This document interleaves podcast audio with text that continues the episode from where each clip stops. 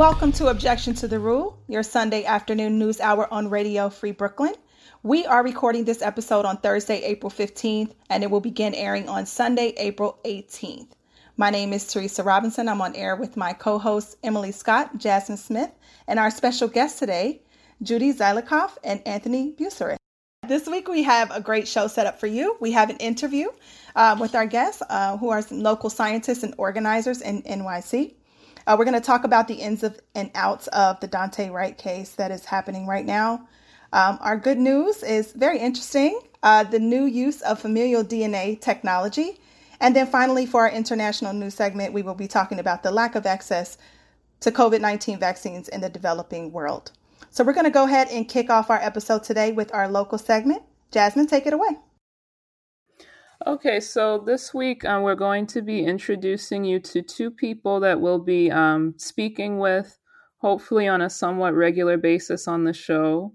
Um, our guests today are Anthony Buissereth, who's an organizer and the executive director of North Brooklyn Neighbors, as well as Dr. Judith Zelikoff, professor at NYU Grossman School of Medicine in the Department of Environmental Medicine. Um, so, again, thank you both for joining us.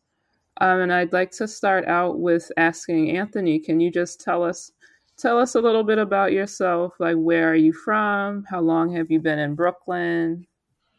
Um, great. Uh, thanks for having us. Um, so I am a native New Yorker. I'm born and raised in in Queens, and I've lived in Brooklyn for the past 15 years. And actually, prior to that, I um, went to high school here in Brooklyn. And what work does North Brooklyn Neighbors do? Uh, North Brooklyn Neighbors is a small community advocacy organization focused on the environment and planning.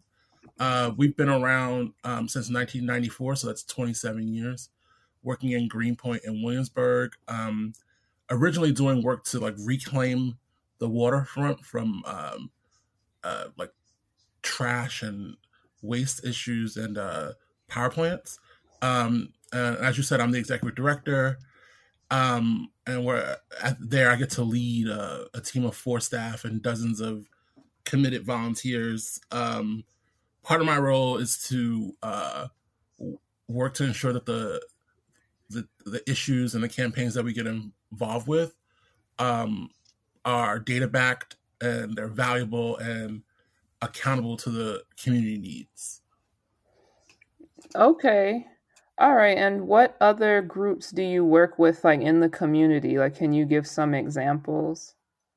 Um so like I said we're we're we are a small organization so um the work that we do um couldn't be possible without partnership. Uh so we have coalitions and partnerships that are local, there's some that are citywide, some are statewide. Um, for instance, locally, um, we're uh, one that includes El Puente, um, Newtown Creek Alliance, and the North Brooklyn Parks Alliance. We form what's called the North Brooklyn Open Space Coalition uh, to look at open space generally, but we're actually going to host um, uh, later the, at the end of the month uh, a candidates forum for city council candidates um, on the issues of open space. Mm-hmm. Um, on the citywide and state level, uh, a couple examples of uh, coalitions and partnerships we were part of. Are, one is called Save Our Compost, which is uh, interested in building up local organic waste infrastructure. We're also, uh, for minute, for several years, been part of the Play Fair campaign, mm-hmm. which fights for increased funding, uh, well, increased and equitable funding for city parks.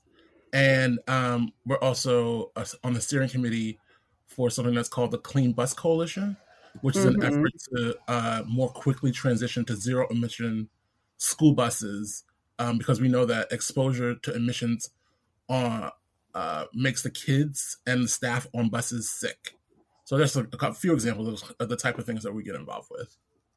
Okay, great. So very busy and a lot of doing a lot of very important grassroots work. It sounds like. Um, and now for Judy, can you introduce the audience to, you know, introduce yourself to the audience a little bit? Like, where are you from? How long have you been with NYU? Sure. Sure. I'll be happy to. So I'm, as I said, um, as was said, I'm Judy Zelikoff, and I am a professor at NYU Grossman School of Medicine in environmental medicine. And I born and raised and remain in New Jersey. Um, and I went to um, I went to graduate school in New Jersey at the University of Medicine and Dentistry, and got my PhD there. And then started working early on, 1982, as a postdoc um, in uh, NYU and the same department that I'm in now. And I do, I'm very active in research. I'm a toxicologist, and basically, that is uh, a person who studies the effects and the health implications of, of toxic contaminants. And mm-hmm. like things that pollute the air, the water, the soil, and things that humans come in contact with. So I've been at NYU Department of Environmental Medicine for a long time. Okay, so you you seem to um, start to touch on it a little bit, but can you explain for our listeners in layman's terms what is environmental medicine? So the, the big umbrella is environmental health, and environmental health um, means that anything in the environment that can affect humans and affect their health and bring about diseases or injuries from an environmental perspective. Environmental medicine is one aspect of environmental health. And we, we specifically look at those factors in the environment, and again, in water, air, soil, or any type of environmental surroundings that could impact your health and bring about what we call environmental diseases. And there are lots of environmental diseases, which we're well aware of, like asthma, which are associated with um, environmental contamination and pollution. Hmm. Okay. And um, what is the NYU Center for the Investigation of Environmental Hazards, or the CIEH? So um, I, I'm also a a co director in the um, Community Engagement Core of this center. And it is a mm-hmm. center that um, we've, NYU, and first the Department of Environmental Medicine and now Pediatrics, um, has from the National Institute of Environmental Health Sciences, which is an NIH institute. And it's a, a large program in, in which I, as I said, I serve as the a co-director for this program, and that's how we got involved with Anthony and North Brooklyn Neighbors. Okay, so that brings us um to the next question. I was going to um pass it to Anthony. Like, how long have you been working with um, Judy, and how did you initially meet and come to work together? So, like everything, um, you know, we have an origin story. Um, so, uh, North Not Brooklyn. a villain origin story.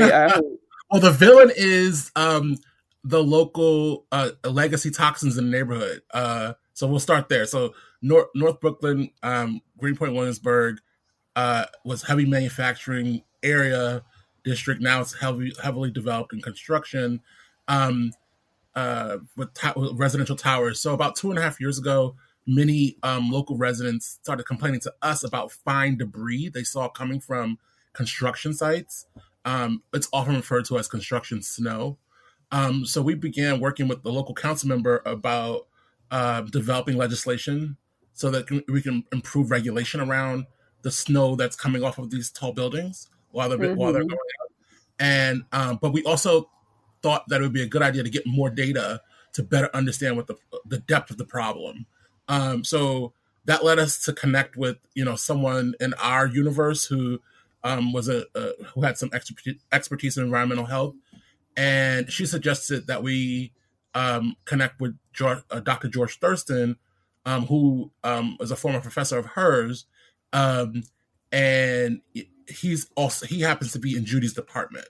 So just a kind of conversation with you know people in your, in our sphere led us to um, a conversation with Dr. Thurston, and he provided some valuable input on the type of um, like how we can get more data on the type of uh, uh, dust that's in the air.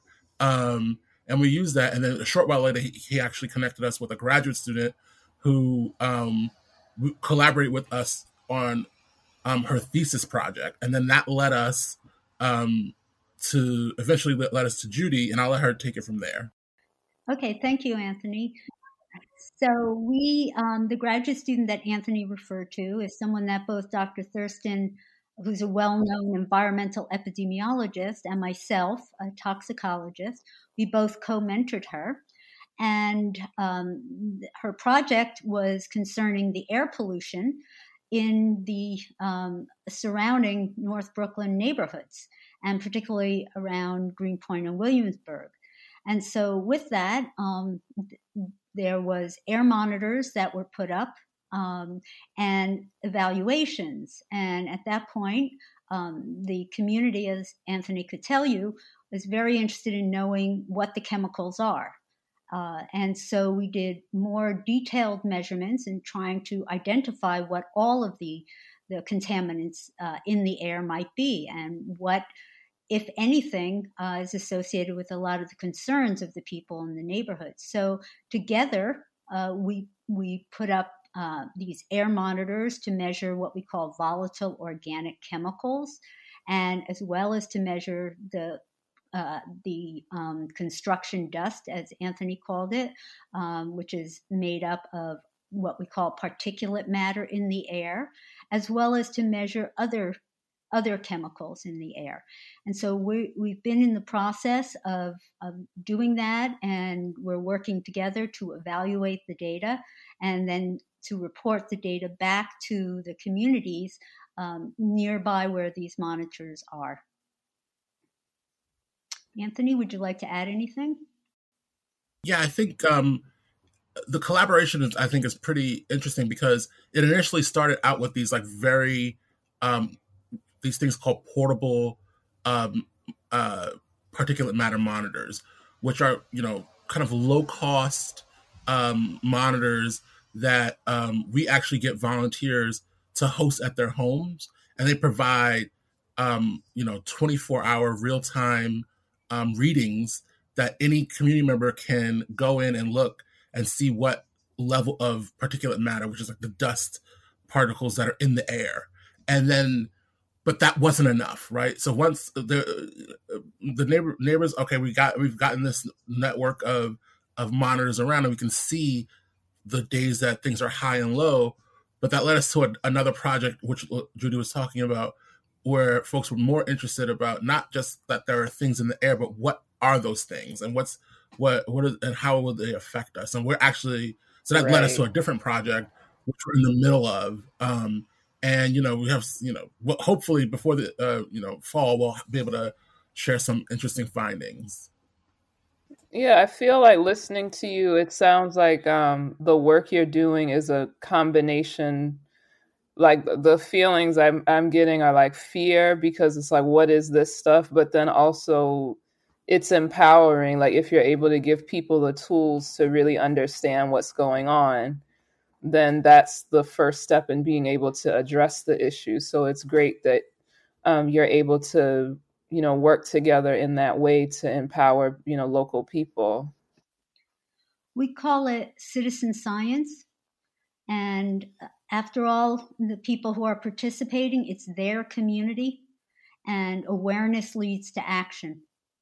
And so, the, as you said, Jasmine, the first step is to make people aware of what's there and to make them aware uh, of any potential health hazards that are associated with things that might be in the air.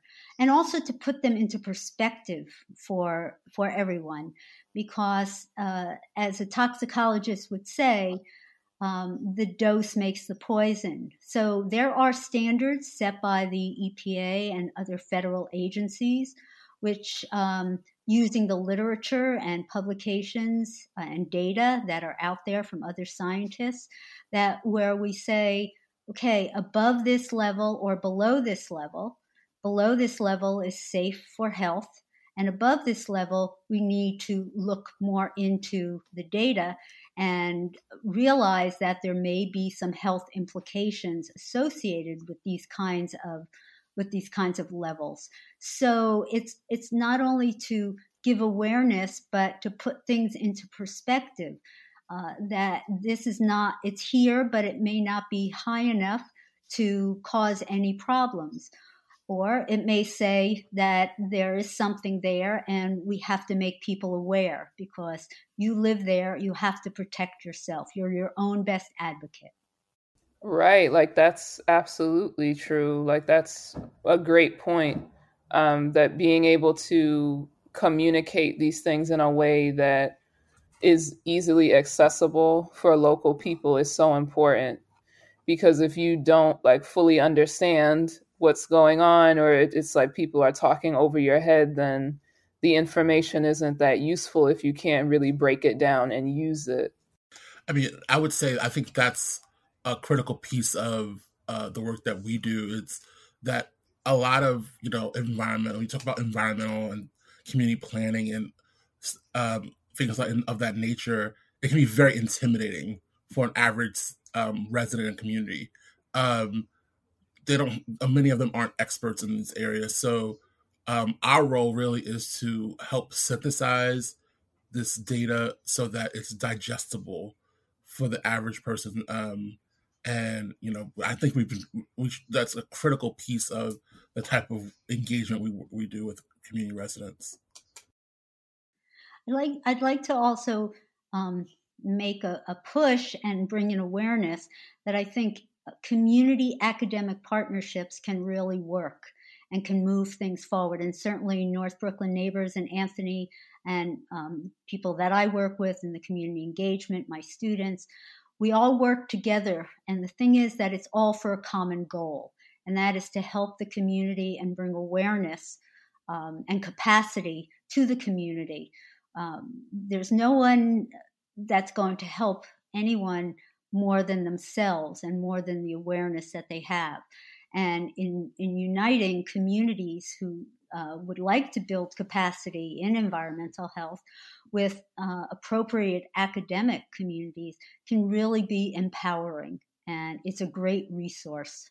Yeah like i really i admire you both for what you're doing and i agree like it it it shows that you know it's not just about publishing things you know for other people who are experts but you can and should um, make these things like as accessible and digestible like for the local community like because if you don't like then what's really the purpose of the work that you do? Uh, so we're coming up to the end of our segment. Uh, what would you say the two of you hope that our audience will gain from listening to you both as well as talking to some of your um, colleagues and other organizers? I, I mean i'll say that i think that in the, in the community advocacy sphere i think our work is strengthened by data. Um, a lot of times we often are pushing um, leaders to on an issue or trying to raise a, a awareness about a community concern.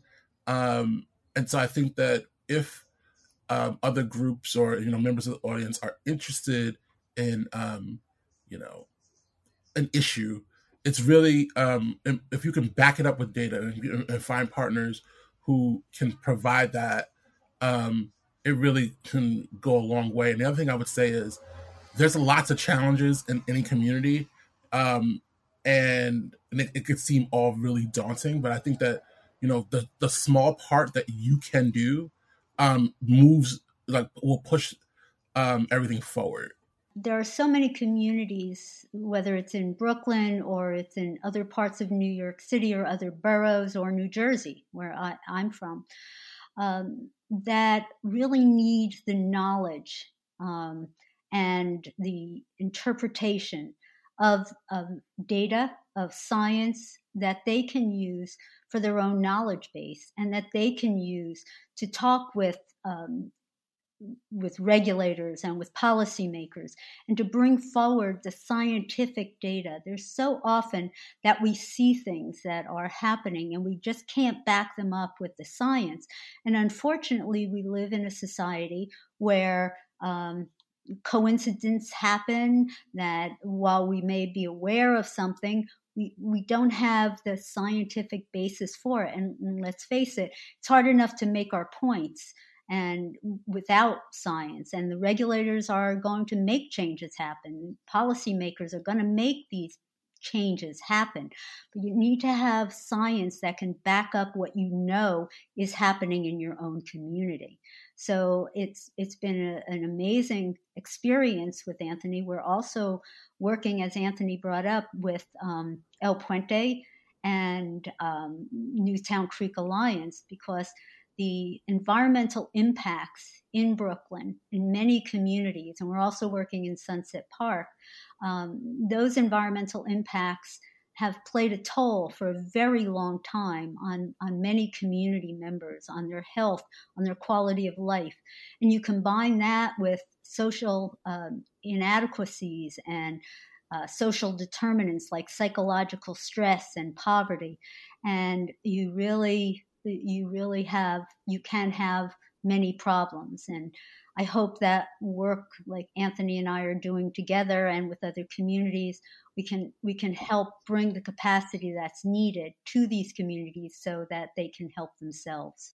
I want to thank you again for speaking with our audience, for speaking with us. Um, we're looking forward to um, talking to you both in the future as well as speaking with um, other NYU scientists and other um, community local organizers um, that you know of, uh, so it can give like some depth um, and break down some of the data like for our listeners. So thank you so much again. Thank, Thank you. you for having us, and happy to come back. Yes, and I'm happy to come back and bring some of my colleagues who can introduce you to uh, science, emerging science, and things that are happening. Yeah, I feel like this is like um, how I used to feel when Bill Nye the Science Guy would come on when I was a kid. Like, yeah, like science is great. science can be fun. Or you know, even if it's not a fun topic, like it, it, it is like great when you can truly understand like what's happening around you and just get a grip on like you're saying, you know, it's your community. Like you have to be responsible for what's going on. So thank you so much for speaking with us. Oh. We'll talk to you soon. Thank you. Thanks. Thank you so much, Jasmine and, and Judy and Anthony, for that compelling conversation. Looking forward to our partnership in the future. We're going to go ahead and take our first music break. This track is a nice jazz record for your Sunday. Uh, it's by a band called Phyllis and it's called Lettuce. We'll be right back.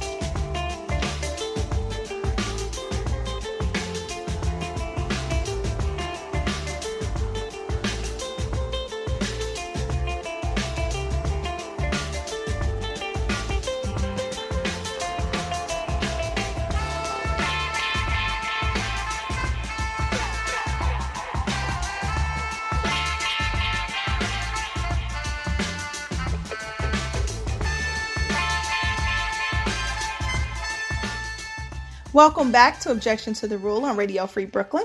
And now we will have Emily with our national news segment. Hello, yes, alrighty. So um, for the national news this week, I'm covering the shooting of Daunte Wright. Uh, the research from the story comes from various New York Times articles, um, unless I note otherwise. Um, and I also definitely want to emphasize that the story, like, there's still new news coming out about this every day. So by the between recording and airing, there might be new things that come out. Um, but that being said, so On Sunday, April 11th, in a Minnesota city called Brooklyn Center, a 20 year old black man named Daunte Wright was shot and killed by the police during a traffic stop. Uh, according to Chief Tom, oh, quote, according to Chief Tom Gannon of the Brooklyn Center Police Department, officers pulled Mr. Wright over on Sunday afternoon for a traffic violation related to expired registration tags. Officers then discovered that he had a warrant for his arrest. Uh, Daunte's mother, Katie Wright, has said that her son called her as he was getting pulled over and told her that he was getting stopped because of, quote, air fresheners hanging from his rearview mirror. Katie Wright also said Daunte was driving a car that he had been given by his family only two weeks previous. Uh, Chief Gannon said that as the cops were trying to detain Daunte Wright, he, quote, stepped back into his car, prompting a brief struggle with officers. On Monday, body camera footage was shown to reporters. Quote, officers from the Brooklyn Center Police Department can be seen trying to handcuff the driver, Daunte Wright, before he suddenly lurches back into his car. One of the officers aims a weapon at Mr. Wright and shouts, Taser, taser, taser. She fires one round, and Mr. Wright groans in pain. Holy shit, I just shot him, the officer can be heard shouting. And as, has, as can be heard in that video, and one of the many really awful details about this story, uh, police officials confirmed that, quote, the officer who fatally shot a black man during a traffic stop near Minneapolis uh, mistakenly confused her gun for her taser. Quote, the car traveled several blocks and struck another vehicle. The police and medical workers pronounced Mr. Wright dead at the scene. Uh, Katie Wright said that Daunte's girlfriend was in the car during the incident, and, quote, the police said a woman in the car had injuries from the crash that were not life threatening. Mr. Ms. Wright also said, quote, her son had dropped or put down the phone, after which she heard scuffling and an officer telling Mr. Wright not to run. Then she said someone hung up. When she called back, her son's girlfriend answered and told her that he had been shot. Quote, the Hennepin County medical examiner concluded Monday that Mr. Wright died of a gunshot wound uh, of the chest and manner of death is homicide. The incident occurred only, quote, about 10 miles from where Derek Chauvin is on trial in the killing of George Floyd. The shooter was identified as a 26 year veteran of the department named Kim Potter. On Tuesday, April 13th, her union announced that she had resigned. That same day, quote, Chief Gannon also announced his resignation. Quote, court records indicate that a judge issued a warrant for Mr. Wright earlier this month after he missed a court appearance. He is facing two misdemeanor charges after the Minneapolis police said he had carried a pistol without a permit and had run from officers last June. Um, I, I, definitely want to emphasize misdemeanor here. Um, I'm going to close out the story also coming back to that like release of information and how it's being, you know, will undoubtedly be used in the media. Um, on Sunday, uh, April 11th, a vigil took place near the scene of the shooting. Later in the day, quote, outside the Brooklyn Center Police Department, protesters chanted and threw bricks and cans at officers. At least 20 businesses inside a nearby mall had been broken into, an official said. Uh, Mayor Jacob Frey of Minneapolis declared a state of emergency on Monday and announced a curfew from 7 p.m. Monday to 6 a.m. Tuesday. Demonstrations continued on Monday with chants of killer cop. Uh, at 7 p.m., the start of the curfew, the gathering was declared unlawful and tried to disperse the and cops tried to disperse the crowd using tear gas and flashbang grenades. On Tuesday morning, an official said that quote about 40 people had been arrested in Brooklyn Center on a variety of charges, including violating curfew and rioting. Protests continued on Tuesday night when an additional 79 people were arrested. On Wednesday, April 14th, it was announced that Kim Potter had been arrested herself and would be charged with second degree manslaughter. Quote, ben Crump, a lawyer for the Wright family, said in a statement While we appreciate that the district attorney is pursuing justice for Daunte, no conviction can give the Wright family their loved one back. This was no accident. This was an intentional, deliberate, and unlawful use of force. Uh, again, the story is still developing. There will be more news coming for quite a while, I imagine. Um, and, you know, Daunte Wright needlessly and tragically lost his life the hands of the police during a traffic stop. Um, as uh, an outlet called The Hill reported, he was the father of a one year old son. Um, it's, it's really a, tra- a tragedy um, on top of many tragedies uh, that we have seen recently and historically and all the time. Um, and there will probably be a lot of you know right wing rhetoric emphasizing that he had a police record, um, but it's just misdirection away from the fact that the police have once again acted as executioners, which is not their job. Um, there's a great tweet from actually February of this year, so about what a different incident that would have been happening at that time. It's really on point. Uh, it's from someone named Olayemi Olurin, um, at Ms. Olurin. And it is, quote, police don't have the right to kill you for not following their instructions or if they believe you've broken the law. Stop perpetuating the idea that they do, they don't. Start valuing the lives of human beings over police feelings. It's a job, they aren't gods amongst men. And that is the story of, as of you know research that's been happening um, that I've been able to do as of yet on the Daunte Wright um, murder. Well, first of all, thank you, Emily, for delivering the story. Um, definitely a tough one.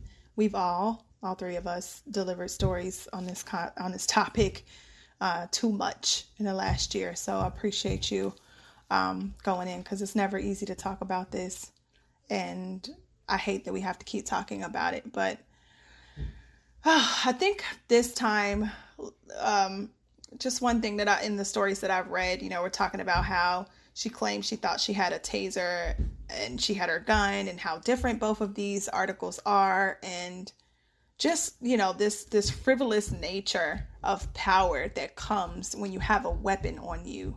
Uh, we see this in not just the police we see this in the mass shootings of america but you know for this to happen during this time in the middle of this fucking case like it just shows you how much work needs to be done. I feel like over the past few weeks we've been reporting quite a bit of great legislation and changes and things that are happening to uh, right some of the wrongs of history. But this one thing, you know, this one fucking thing, like it's a thing that it, it, it's I almost feel like it's, it's characterized by the nature of the policing in each town that we report on because even when we you know I reported on that change um, in the law in New York City a couple of weeks ago this if it's if there's no federal mandate to policing if there are no overarching sort of understanding how wrong the nature of policing is in this country from a global perspective, a larger perspective. Like this is not some one-off shit. This is something we talk about every fucking month.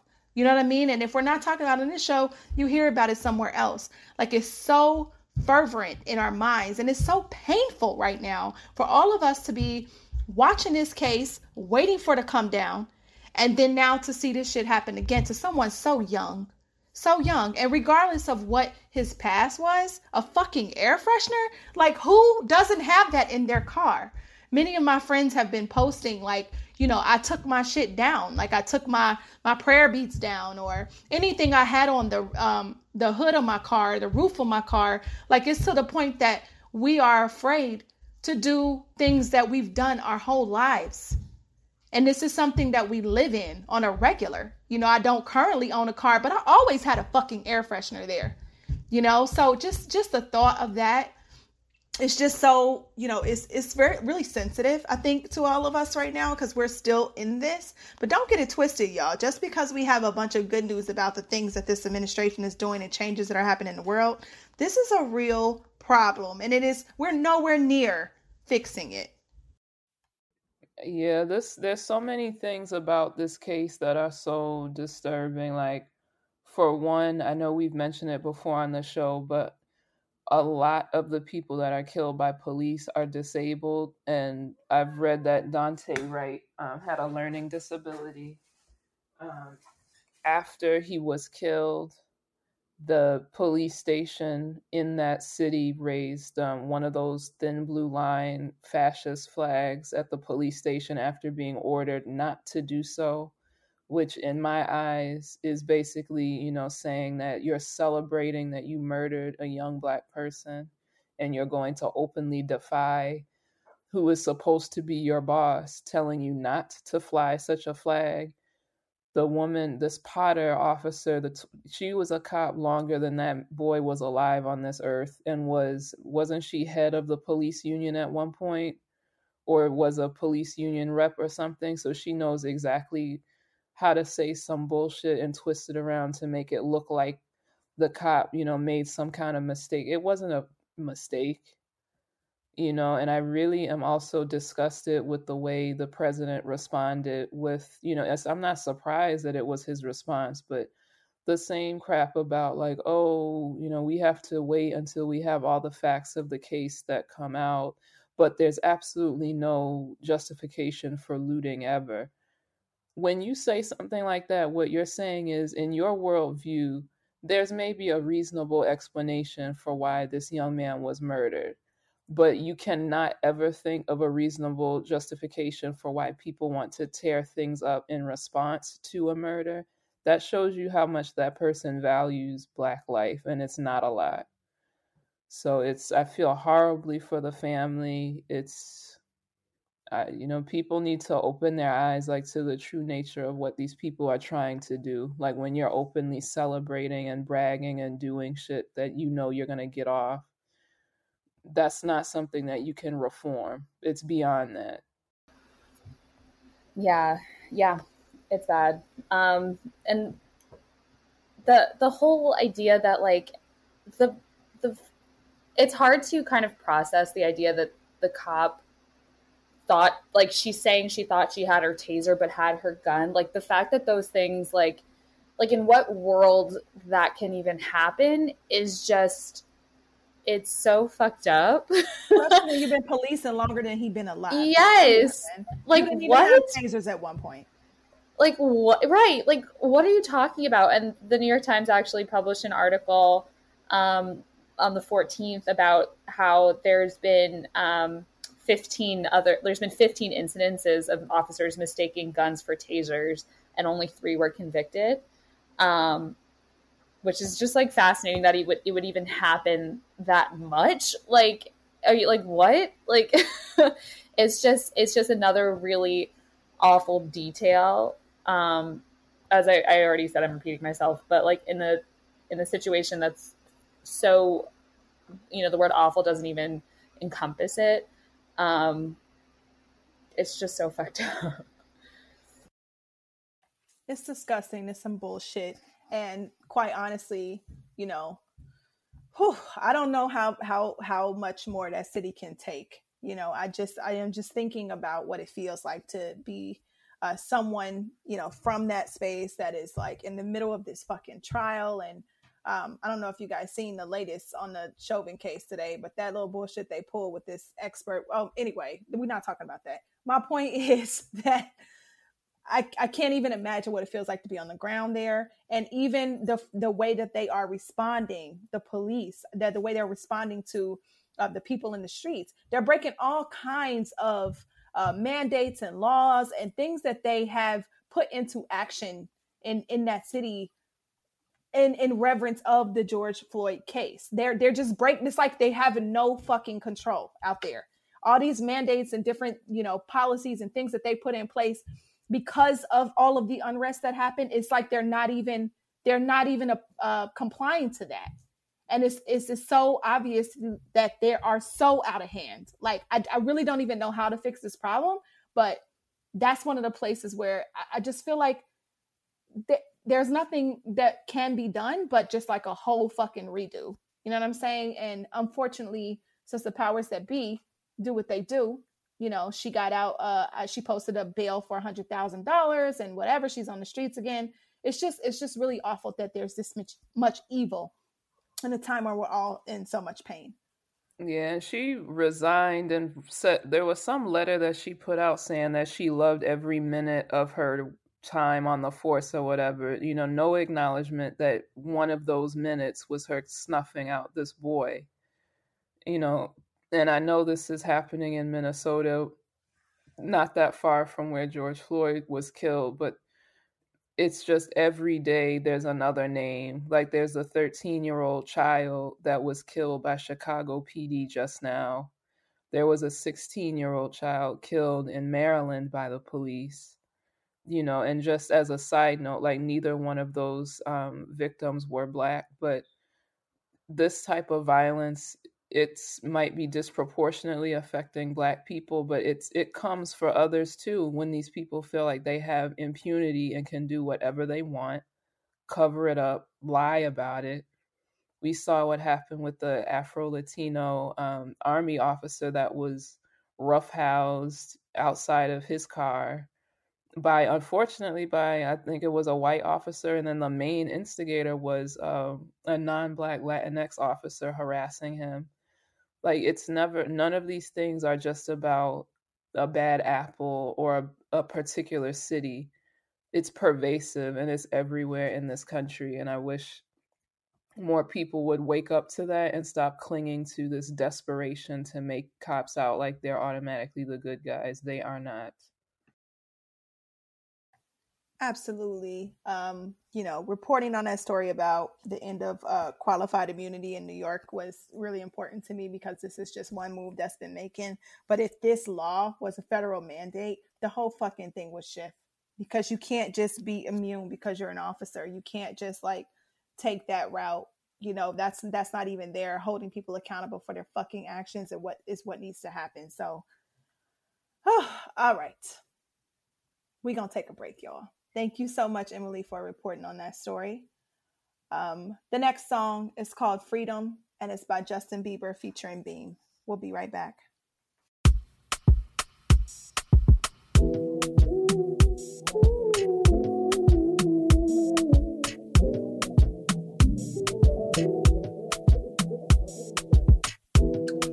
Big up to my brother blessing sons and daughters. We are looking for the answers. We in search of living water. Too blind to Welcome back to Objection Messiah. to the Rule. And now we'll jump right into our international news segment. Um, this story is drawn from the first part of it is from an article on unaids.org um, and it was titled. Um, actually, I don't have the title here, but I'll just jump right into it, and then I'll hop over to another one uh, that's actually from Dem- Democracy.now. So, one year from the declaration of the COVID 19 pandemic, the People's Vaccine Alliance is warning that developing countries are facing critical shortages of oxygen and medical supplies to cope with COVID 19 cases, yet the majority have been unable to administer a single dose of the COVID 19 vaccine. In contrast, rich nations have vaccinated their citizens at a rate of one person per second over the last month. Many of the rich nations, including the US, UK, and EU, are blocking a proposal by over 100 developing countries to be discussed with the World Trade Organization, which would override the monopolies held by pharmaceutical companies and allow an urgently needed scale up in the production of safe and effective COVID 19 vaccines to ensure poorer countries get access to the doses they desperately need. While more poor countries We'll see the arrival of doses in the coming weeks from the World Health Organization's COVAX facility. The amounts available mean only 3% of people in those countries can hope to be vaccinated by mid year, and only one fifth at best by the end of 2021. Almost 1 million people worldwide have signed a call by the People's Vaccine Alliance. Um, and they're a group that's organizing a bunch of other organizations together for this call. Those organizations include Oxfam, Frontline AIDS, UNAIDS, Global Justice Now, and the Yunus Centre. They are organizing for rich countries to stop protecting the big pharma monopolies and profits over other people's lives.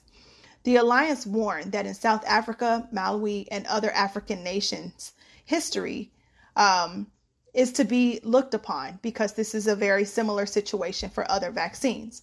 Millions of people died in the early 2000s because pharmaceutical monopolies had priced successful treatments for HIV AIDS out of reach for up to, and they were at $10,000 a year. Pharma monopolies were eventually overruled, allowing the mass production of cheap, effective treatment for those living with HIV and AIDS, meaning millions of people are alive today who would have otherwise perished. On March 10th and 11th, more than 100 developing countries, led by South Africa and India, began pleading their case to the World Trade Organization for a waiver of trade related aspects of intellectual property. And there's an acronym called TRIPS, if you follow in this story, that they're using, uh, which would remove legal barriers for more countries and manufacturers to produce the vaccines to protect people and join the economic recovery ahead. At the same time, qualified vaccine producers all over the world stand ready to produce more vaccines if they were allowed access to the technology and know how being held under lock and key by these companies. New capacity could be brought on in the stream within just a few months. So I'm going to shift over to the article from democracy.now, uh, d- democracynow.org. And the title of this one is called Ex World Leaders and Nobel Laureates Call for Biden to Waive Patient uh, Patent Rules for COVID 19 Vaccines. 175 former heads of state and Nobel laureates are calling on President Biden to back a waiver on World Trade Organization intellectual property rules for COVID 19 vaccines during the pandemic. Nine out of 10 people in the most poor countries likely will not receive a vaccine this year, according to an open letter. But the IP waiver would, quote, expand global manufacturing capacity unhindered by industry monopolies that are driving the dire supply shortages, blocking access to the vaccine. Signatories include Liberian President Ellen Johnson Sirleaf, former British Prime Minister Gordon Brown, and a couple of other people that have done this work in the past. Separately, a coalition of 250 organizations, including Amnesty, Amnesty International, Public Citizens, and Doctors Without Borders, issued a similar plea to the head of the World Trade Organization. The fate of the international effort could be decided on May 5th at the next major meeting for the WTO members. A Nobel laureate, Professor Muhammad Yunus, had this to say quote, For the rich world, this proposed act of human solidarity to ensure that medicines and vaccines get to the whole human family simultaneously is in their own self interest, not just an act of charity. So that is the end of my recap. Yeah, this is a thing. What do you guys think? I mean, capitalism, you know, fucks everything up again. Yeah. Um, um, it's just, it's really, it's really sad and ups and angering, right? That it's possible to produce more vaccines, but there's artificial holds in place keeping that from happening for financial reasons and like money like isn't real. So like you know it's all made up. real. it's right. like it's a made up concept and like you know it's it not this you know i mean it's similar where you know like for the, for similar economic or bullshit reasons like farmers if they have a surplus of food will just sometimes destroy it rather than lose money on it or something like that. There's too much food in the market. When there's you know there's people starving out there right? It's there's all these like artificial things in place because of capitalism that does not serve the population in the way that it could if those like made up things weren't there. Um, on top of the fact that, you know, none of us are safe until like all of us are safe worldwide, right? Like yeah. mutations and all that. Um, I try not to think about it a lot because it makes me panic, but um, but you know, this isn't like this isn't every man for himself, every woman for herself, like whatever, like that we I think we've seen this year that we all need to um work together and help everyone or none of us get helped. Yeah, it's so unfair. It reminds me of like what you see happening with insulin and so many other things that are very cheap to produce but necessary to keep people alive and there should have never been like a patent on something like a vaccine to help prevent people from dying during a pandemic. Like the whole idea that that was even allowed is so it's indefensible and it's murderous. It's like genocidal, basically. I totally agree. You took the words out of my mouth, Jasmine. I feel like you know this is this is basically like when I was in undergrad or grad school, um, my program had an addition to UN studies. So many times when I do these stories talking about the different organizations of the UN, you know, I feel like I have a deeper understanding of what it's supposed to do, right? What the reason it was designed and how it's supposed to work.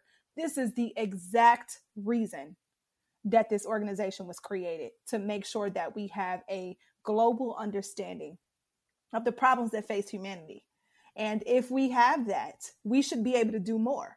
But having that exchange of information, having it available to all the nations, it doesn't matter whether you're developing or developed, the availability of access to information, to medication, to food, to all of these things that um, cause, you know, life to suck for most of the world.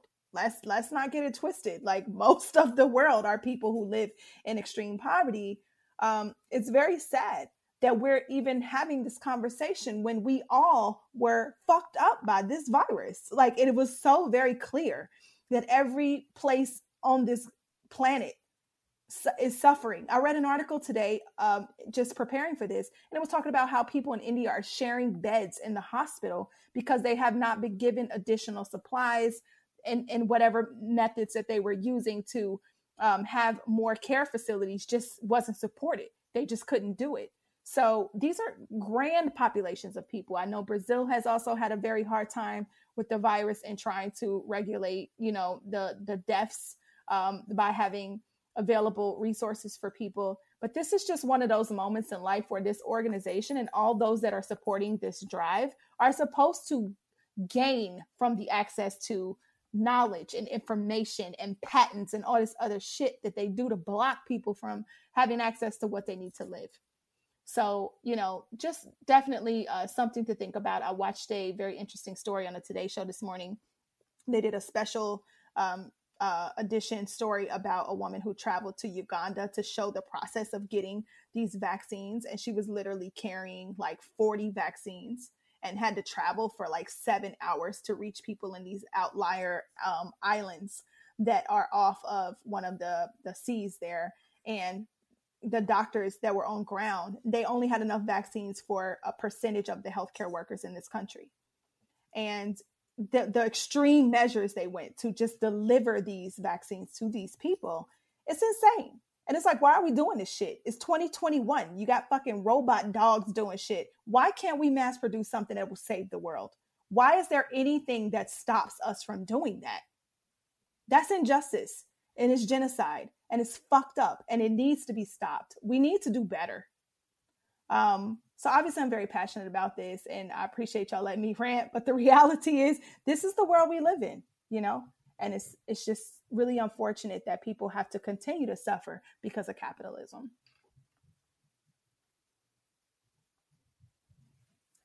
All right.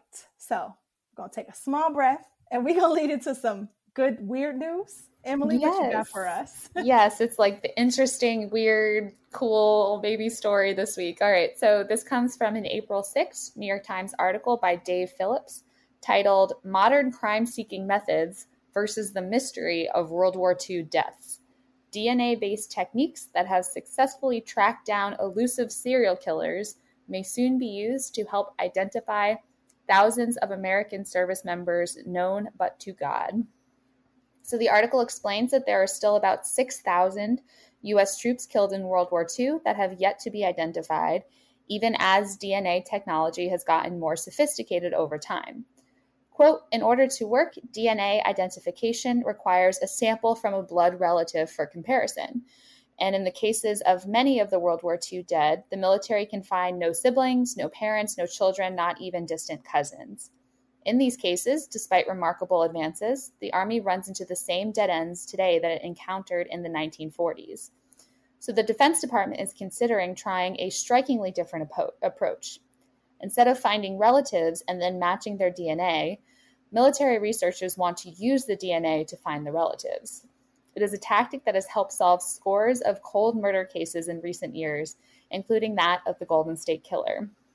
Investigators take DNA found at crime scenes and upload it to public genetic databases in hopes of finding matches in family trees that can point back to one individual. Quote, but developing a new DNA first policy is thorny, said Dr. McMahon, the Army DNA identification expert, because the military must not only set rules for which graves should be opened and when, but also figure out how to uncover the identities of the dead without invading the privacy of the living. It is a tricky endeavor because genetic searches can reveal infidelity and other long hidden family secrets. Our goal is to do no more harm than has already been done, Dr. McMahon said. Even so, he said the Army is forging ahead and hopes to begin using the technique soon.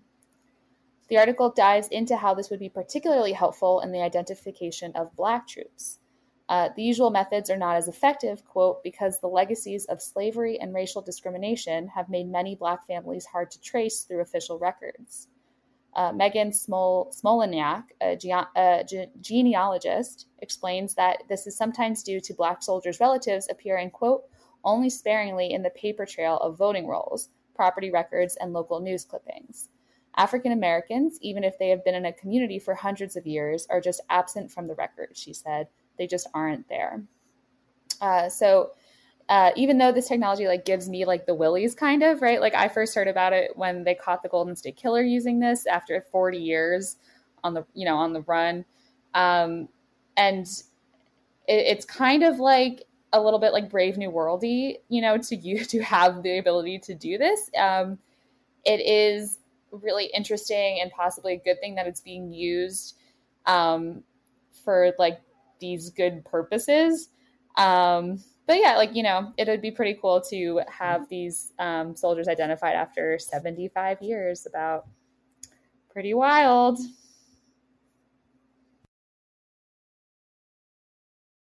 That is pretty wild. Like 75. Oh my gosh. I don't really know how to feel about this. I'm like, it's good that we can do this, but it's.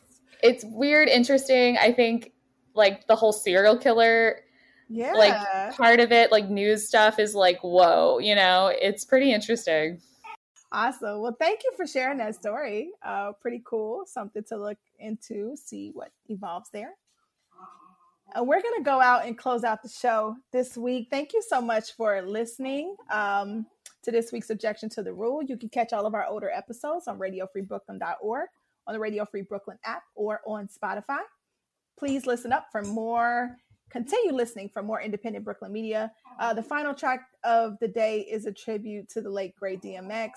Um, when we when I put the music together for the last week's show, he literally passed the next day, and I was just like, "Fuck," you know, because this is a thing that I do.